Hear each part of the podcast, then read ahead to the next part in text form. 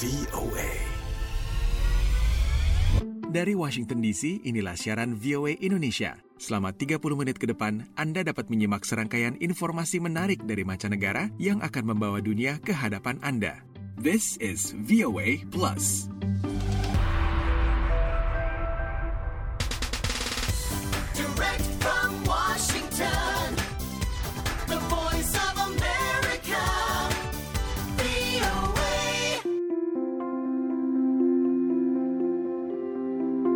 Inilah VOA Indonesia dari Washington DC. Penggunaan tenaga angin kini kembali menjadi alternatif yang populer dan semakin banyak digunakan di tengah lautan lepas untuk kapal-kapal terbesar di dunia sekalipun. Liputan reporter VOA Matt Dibble berikut ini akan menceritakan lebih dalam mengenai bagaimana tenaga alternatif tersebut menjadi pilihan untuk menggerakkan kapal-kapal laut itu.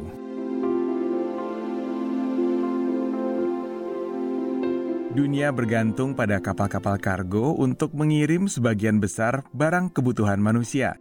Namun kapal-kapal tersebut menggunakan bahan bakar tingkat rendah yang menghasilkan sekitar 1 miliar ton karbon dioksida ke atmosfer setiap tahunnya. Demikian menurut Organisasi Maritim Internasional yang mengatakan bahwa karbon yang dikeluarkan melebihi sebuah negara seukuran Jerman. Dengan adanya peraturan karbon internasional, perusahaan pelayaran mengadopsi bahan bakar yang lebih bersih, baterai listrik, dan alternatif lain. Ada pula beberapa perusahaan yang mempertimbangkan kembali ke sumber tenaga gratis yang pernah menjadi sumber daya semua kapal laut, yaitu angin. pretty much every vessel can take some type of wind propulsion. Saat ditemui VOA via Skype, Gavin mengatakan hampir semua kapal laut dapat menggunakan suatu jenis penggerak tenaga angin.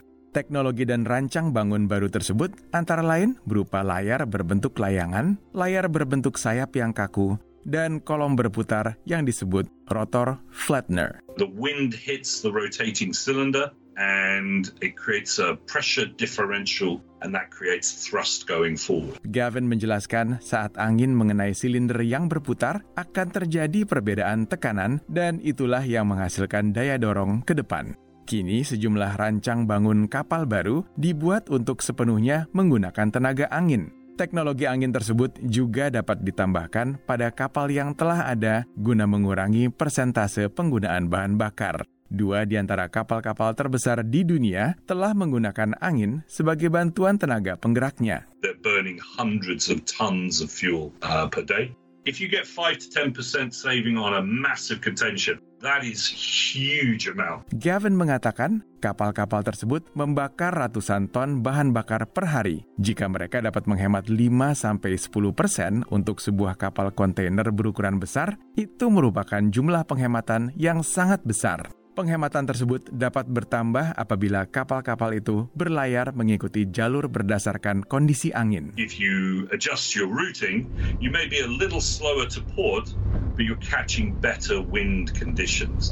So we can see those being optimized up to maybe 30% or more. Gavin mengatakan apabila rute pelayaran disesuaikan, walau kapal akan sampai dan berlabuh sedikit lebih lambat, kapal bisa mendapatkan kondisi angin yang lebih baik. Jadi, penghematan seperti itu dapat saja dioptimalkan hingga sekitar 30% atau lebih.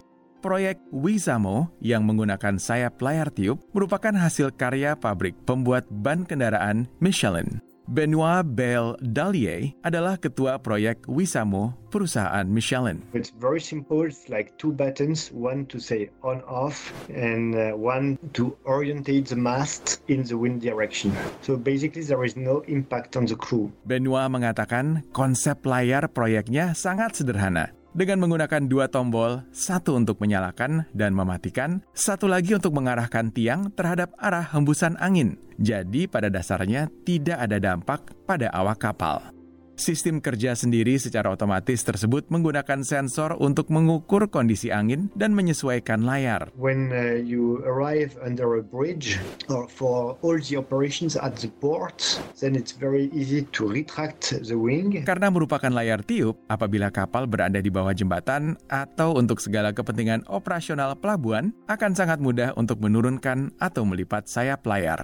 Layar Wisamo telah diuji pada sebuah kapal pesiar, dan perusahaan tersebut berencana untuk memasangnya pada sebuah kapal muatan barang tahun ini. Walaupun menyerupai maskot perusahaan Michelin yang disebut Bibendum atau lebih terkenal dengan julukan Michelin Man yang sudah lebih dari satu abad menjadi lambang produk pabrik ban tersebut, layar Wisamo juga menunjukkan depan inovasi teknologi dalam mobilitas. Demikian laporan VOA Indonesia.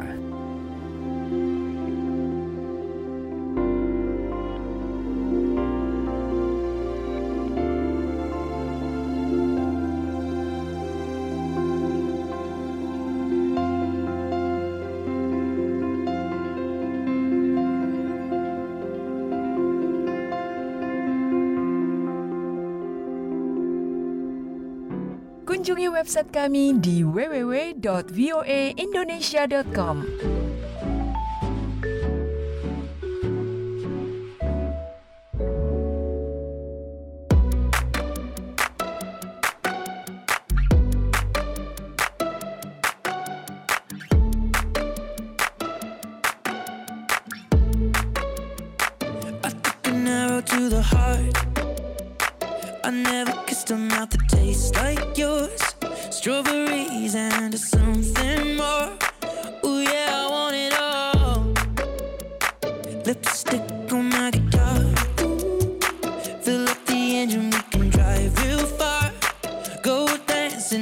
beneath the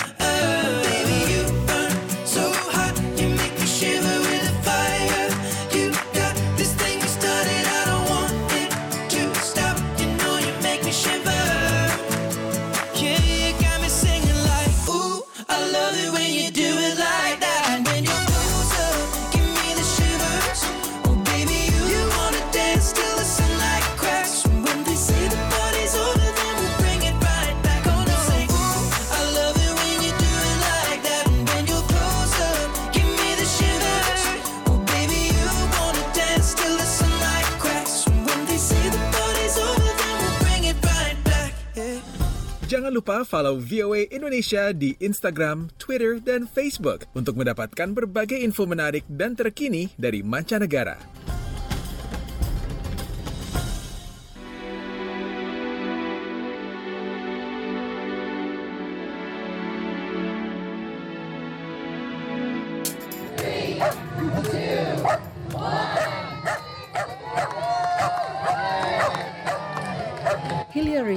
Seorang pengunjung Riverside Park di kota New York, mengatakan, Just like the running of the bulls, we wanted to see them come out of the gate fast, which Mereka they did. berlarian seperti banteng. Kami ingin melihat mereka keluar dengan cepat dari gerbang, dan itu yang memang mereka lakukan. Mereka jauh lebih besar daripada yang kami kira. Jadi, ini benar-benar menyenangkan. Mereka langsung bekerja. Jadi, benar-benar menyenangkan melihat satwa liar seperti ini di Riverside Park. 20 ekor kambing dilepaskan di Riverside Park, New York akhir bulan lalu. Hewan-hewan itu dipekerjakan untuk memakan gulma di sana. Inilah cara bebas bahan kimia untuk menyingkirkan spesies invasif itu sambil menambahkan keceriaan di taman tersebut. Emma Pangeli, seorang pengunjung taman yang menyaksikan acara pelepasan itu berkomentar. Mereka imut. Erin Slattery, pengunjung lainnya, mengatakan, We've come down from Washington Heights and see the goats because it's Manhattan. Kami datang dari Washington Heights untuk melihat kambing-kambing ini. Ini Manhattan, dan kambing-kambingnya berlarian di sana. Ini kan luar biasa. Slattery menambahkan, ia senang melihat hewan-hewan itu mengunyah tanaman liar dan membuat taman terurus. Kambing-kambing itu mendapatkan apa yang mereka butuhkan dan taman memperoleh apa yang mereka perlukan. Dan semua orang dapat datang menikmati ini, kata Slattery. Kawanan kambing itu tiba di Manhattan dari peternakan Green Goat di Rhinebeck, New York pagi harinya untuk mulai melalap semak belukar yang tumbuh lebat. Termasuk di antaranya adalah spesies tanaman yang berbahaya bagi manusia seperti poison ivy. John Harold, Presiden sementara dan Kepala Eksekutif Riverside Park Conservancy mengatakan, Have you seen this slope over here? Pernahkah Anda melihat lereng yang di sebelah sini? Saya diberitahu bahwa ini adalah tebing sungai yang paling curam di sebelah timur Palisades. Bayangkan, kita berusaha menjaga keseimbangan sewaktu mencabut tanaman invasif agar kita dapat menanam spesies asli yang dapat lebih baik menahan tanah dan menyediakan habitat yang lebih baik untuk satwa liar. Memanfaatkan kambing merupakan cara cerdik untuk menyingkirkan tanaman liar dengan memanfaatkan rasa lapar alami hewan tersebut terhadap dedaunan hijau. Pembersihan gulma biasanya dilakukan dengan menggunakan bahan-bahan kimia yang menimbulkan polusi. Harold menambahkan, They love this stuff. They eat poison ivy, they eat the Mereka suka tanaman ini. Mereka makan poison ivy, porcelain berry, mereka makan mawar multiflora, dan itulah tanaman-tanaman yang kita coba singkirkan. Dari 20 kambing yang dilepaskan bulan lalu, empat di antaranya akan menetap di Riverside Park hingga akhir musim panas. Mereka akan dibiarkan makan di taman seluas 0,8 hektar itu. Demikian info kali ini, Utami Husin, VOA Washington.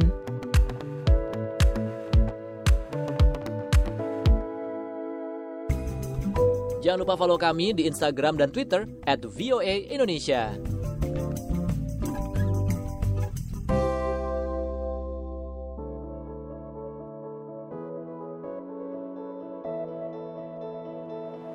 I don't wanna be left behind.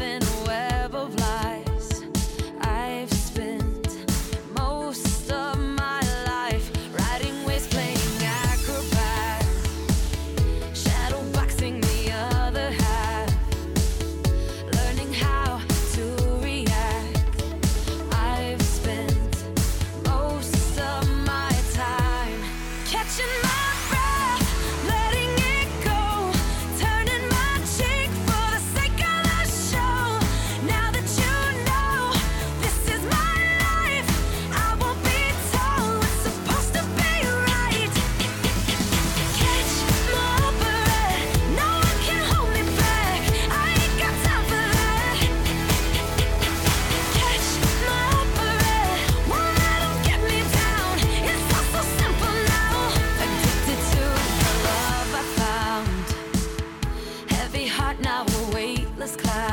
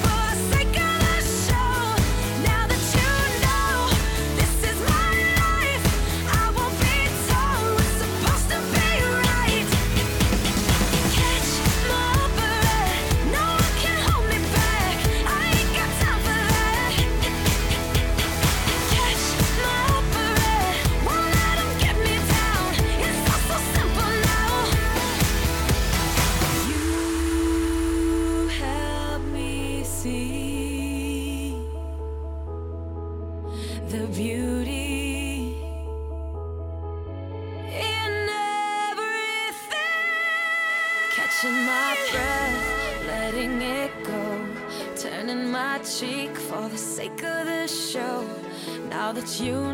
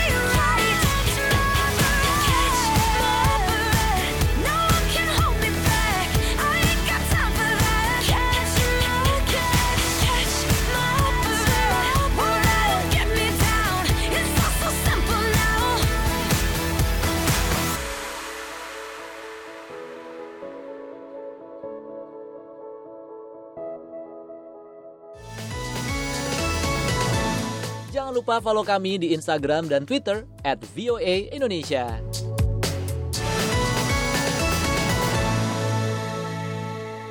Forget you, any mom, any sister, any job, any broke down car, and the things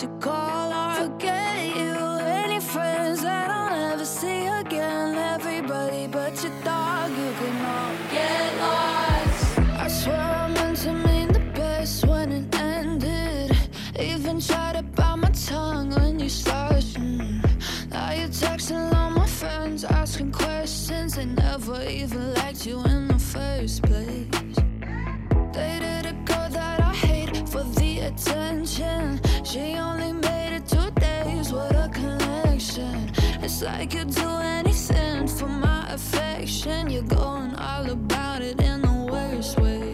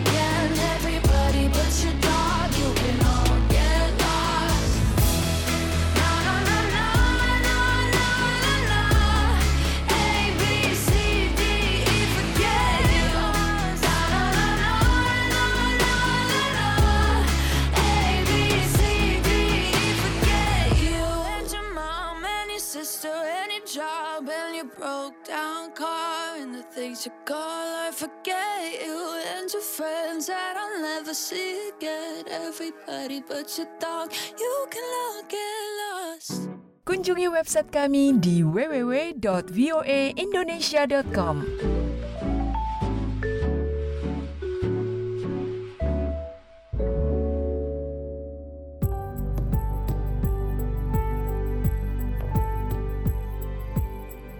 Para pekerja klinik-klinik yang menutup layanan aborsi merasa takut dan stres menyusul keputusan Mahkamah Agung Amerika akhir Juni lalu yang membatalkan Undang-Undang Roe versus Wade yang telah memberikan perlindungan konstitusional atas hak aborsi selama 50 tahun.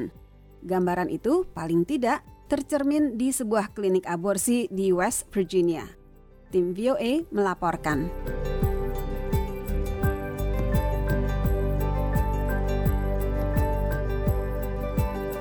Beth Fiedler duduk di mejanya di belakang jendela kaca di ruang tunggu klinik Women's Health Center of West Virginia di Charleston. Ia tidak tahu apa yang harus dilakukannya. Pada hari normal, ia biasanya mengecek daftar pasien yang dijadwalkan akan melangsungkan aborsi, memeriksa informasi medis, dan memastikan pasien menyelesaikan konseling wajib dan menunggu 24 jam sebelum prosedur. Hari itu ia tidak melakukan apa-apa selain menjawab telepon. It's been a lot of calls about um, wanting to know if it's really illegal here. Ada banyak orang menelpon untuk bertanya apakah aborsi benar-benar ilegal di sini. Sepertinya banyak orang sulit percaya. Banyak yang ingin mencoba mencari cara untuk tetap bisa melakukan aborsi seperti bagaimana jika itu karena alasan medis atau hal-hal seperti itu. Kaylin Barker, direktur komunikasi klinik itu membenarkan adanya kebingungan pada banyak orang. And the hardest thing so far is listening to how people reacted to it because I mean, patients, there were some that couldn't speak because they were sobbing and so distraught. And just just knowing that there's Saya pikir hal tersulit sejauh ini adalah mendengarkan bagaimana orang-orang bereaksi terhadap larangan aborsi. Beberapa orang tidak dapat berbicara karena mereka menangis dan sangat putus asa.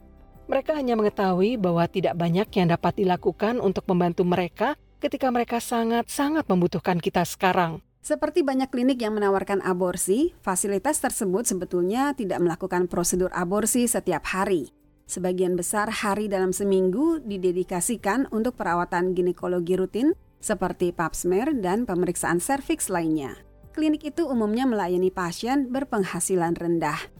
Apakah klinik tersebut akan tutup setelah aborsi dinyatakan ilegal di West Virginia?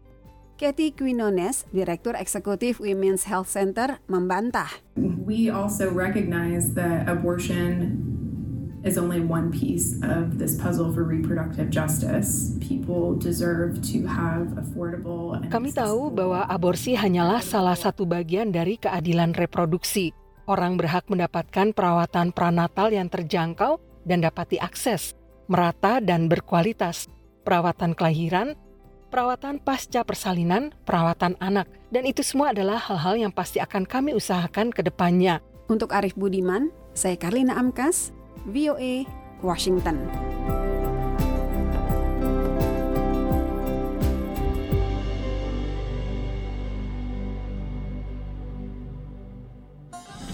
Jangan lupa follow VOA Indonesia di Instagram, Twitter, dan Facebook untuk mendapatkan berbagai info menarik dan terkini dari mancanegara.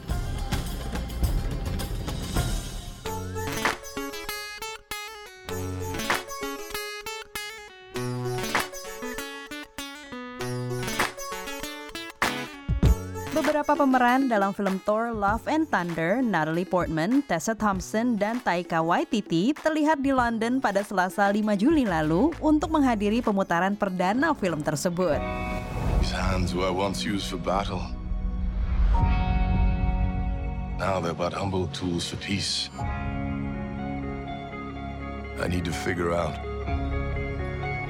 Exactly who I am.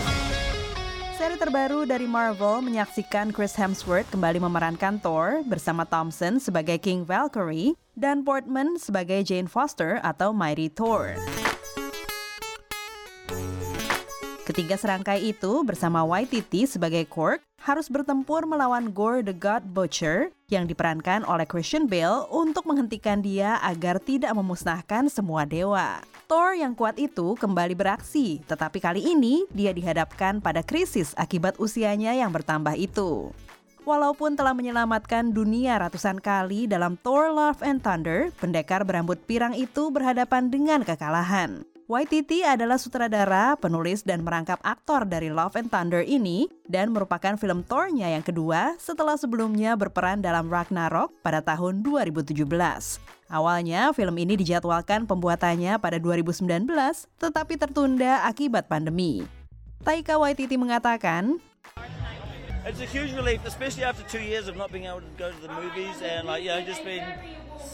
Lega rasanya, Apalagi setelah dua tahun tidak bisa keluar, pergi ke bioskop dan terkurung dalam rumah. Dan bisa hadir di acara pertemuan perdana ini. Sesudah bertahun-tahun kini saya melihat hal seperti ini lagi. Dan saya masih shock. Tetapi saya sangat senang melihatnya. Dan ya, saya senang bisa melihat orang-orang bisa nonton film lagi di bioskop. Kata YTT, kesempatan syuting film ini seperti reuni bersama teman-temannya. Thor Love and Thunder mulai diputar di Inggris pada 7 Juli.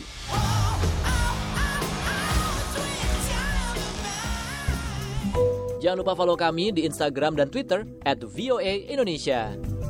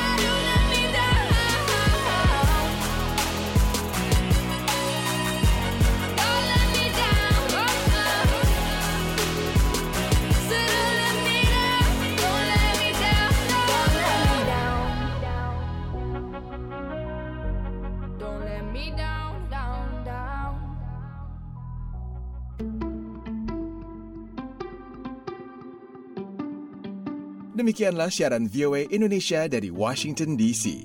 Terima kasih atas perhatian Anda. Sampai jumpa pada VOA Plus berikutnya.